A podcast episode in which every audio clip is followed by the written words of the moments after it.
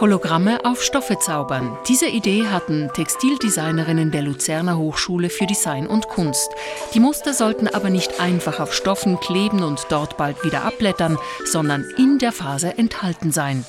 Der Stoff der verändert sich, oder? je nachdem, welches Licht man nimmt und je nachdem auch, ob man es neu hat, wo man zum Beispiel daran vorbeiläuft und dann auch die Muster immer von unterschiedlichen Seiten sieht. Also je nachdem, wo man in dem Raum sitzt, sieht man etwas anderes.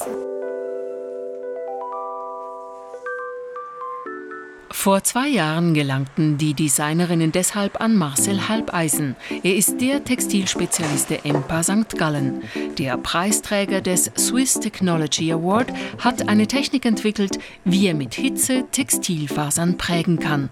Also die Idee ist an und sich gesehen, dass wir die extrem feinen Strukturen, die man normalerweise auf harten Materialien hat, wie zum Beispiel eine CD oder ein Buch, oder wo sie halt eingesetzt werden, dass man das auf ein sehr weiches Filament auf den Faden überbringen. Und da haben wir uns gesagt, das müssen wir irgendwie über einen Prägevorgang lösen, dass wir also die Strukturen in einen Faden hineinprägen, hineinpressen. Wir haben eigentlich so eine Folie, wie man hier sieht, wo feinste Nanostrukturen drauf sind, die uns jetzt auch den Effekt geben. Man hat zwar das Gefühl, das sei ganz glatt, aber das ist es nicht. Haben wir auf den Zylinder hier drauf gemacht.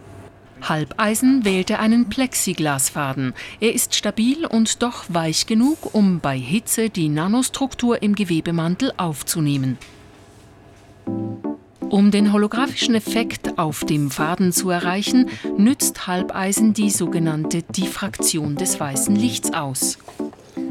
Also weißes Licht, das trifft jetzt hier auf eine gerade Oberfläche dieser geraden Oberfläche wird weißes Licht einfach auch wieder gleich reflektiert. Das ist wie ein Spiegel.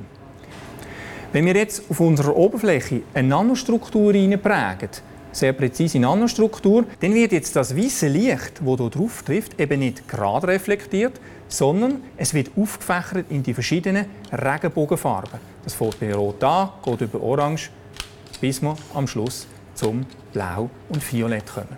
Der Beobachter der sieht jetzt von dem Winkel aus dann eben violett und von dem Winkel aus sieht er dann nachher rot. Das heißt, je nachdem, wenn er sich bewegt oder wenn sich der Stoff bewegt, dann sehen wir andere Farben über das ganze Regenbogenspektrum. Der Effekt funktioniert nur, wenn wir hier Nanostrukturen haben, die kleiner sind als die Wellenlänge des Lichts. Das heißt, so 5 bis 10 Nanometer groß, 5 bis 10 Milliardstel Meter klein.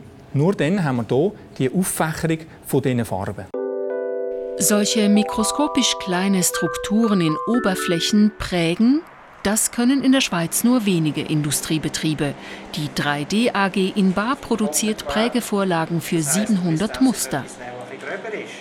Eine solche hat Halbeisen für seine Forschung erhalten. Die Prüfung zeigte, der Faden hatte die Nanostruktur auf Halbeisens Anlage perfekt übernommen. Nach eineinhalb Jahren Forschung stand der Produktion des Stoffs nichts mehr im Weg. Endlich konnten die Textildesignerinnen der Luzerner Hochschule mit dem Weben beginnen. Doch schon beim ersten Test passierte es.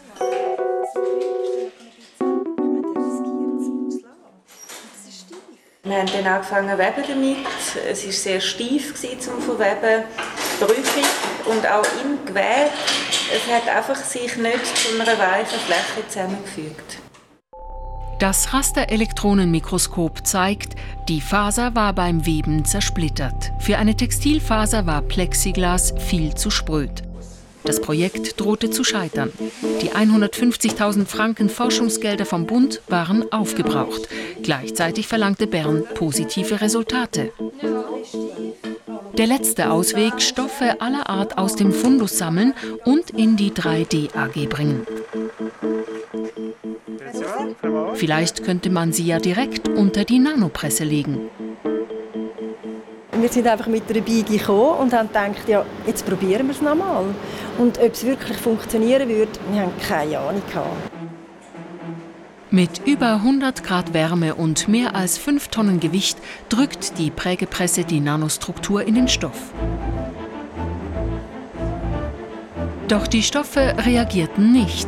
Die Nanopresse war für harte, stabile Unterlagen konstruiert. Bis dieser billige Stoff aus Polyacryl kam. Als einziger konnte er die Prägung übernehmen.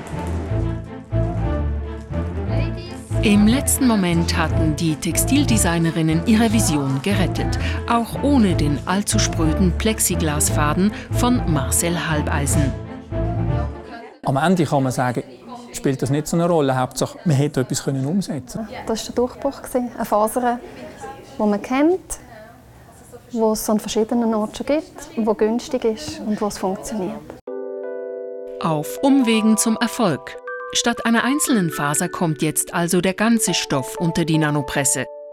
Bereits hat ein Industriepartner mit dem Umbau seiner Webmaschine begonnen. Längst ist vergessen, dass das Projekt vor kurzem noch im wahrsten Sinne des Wortes an einem dünnen Faden hing.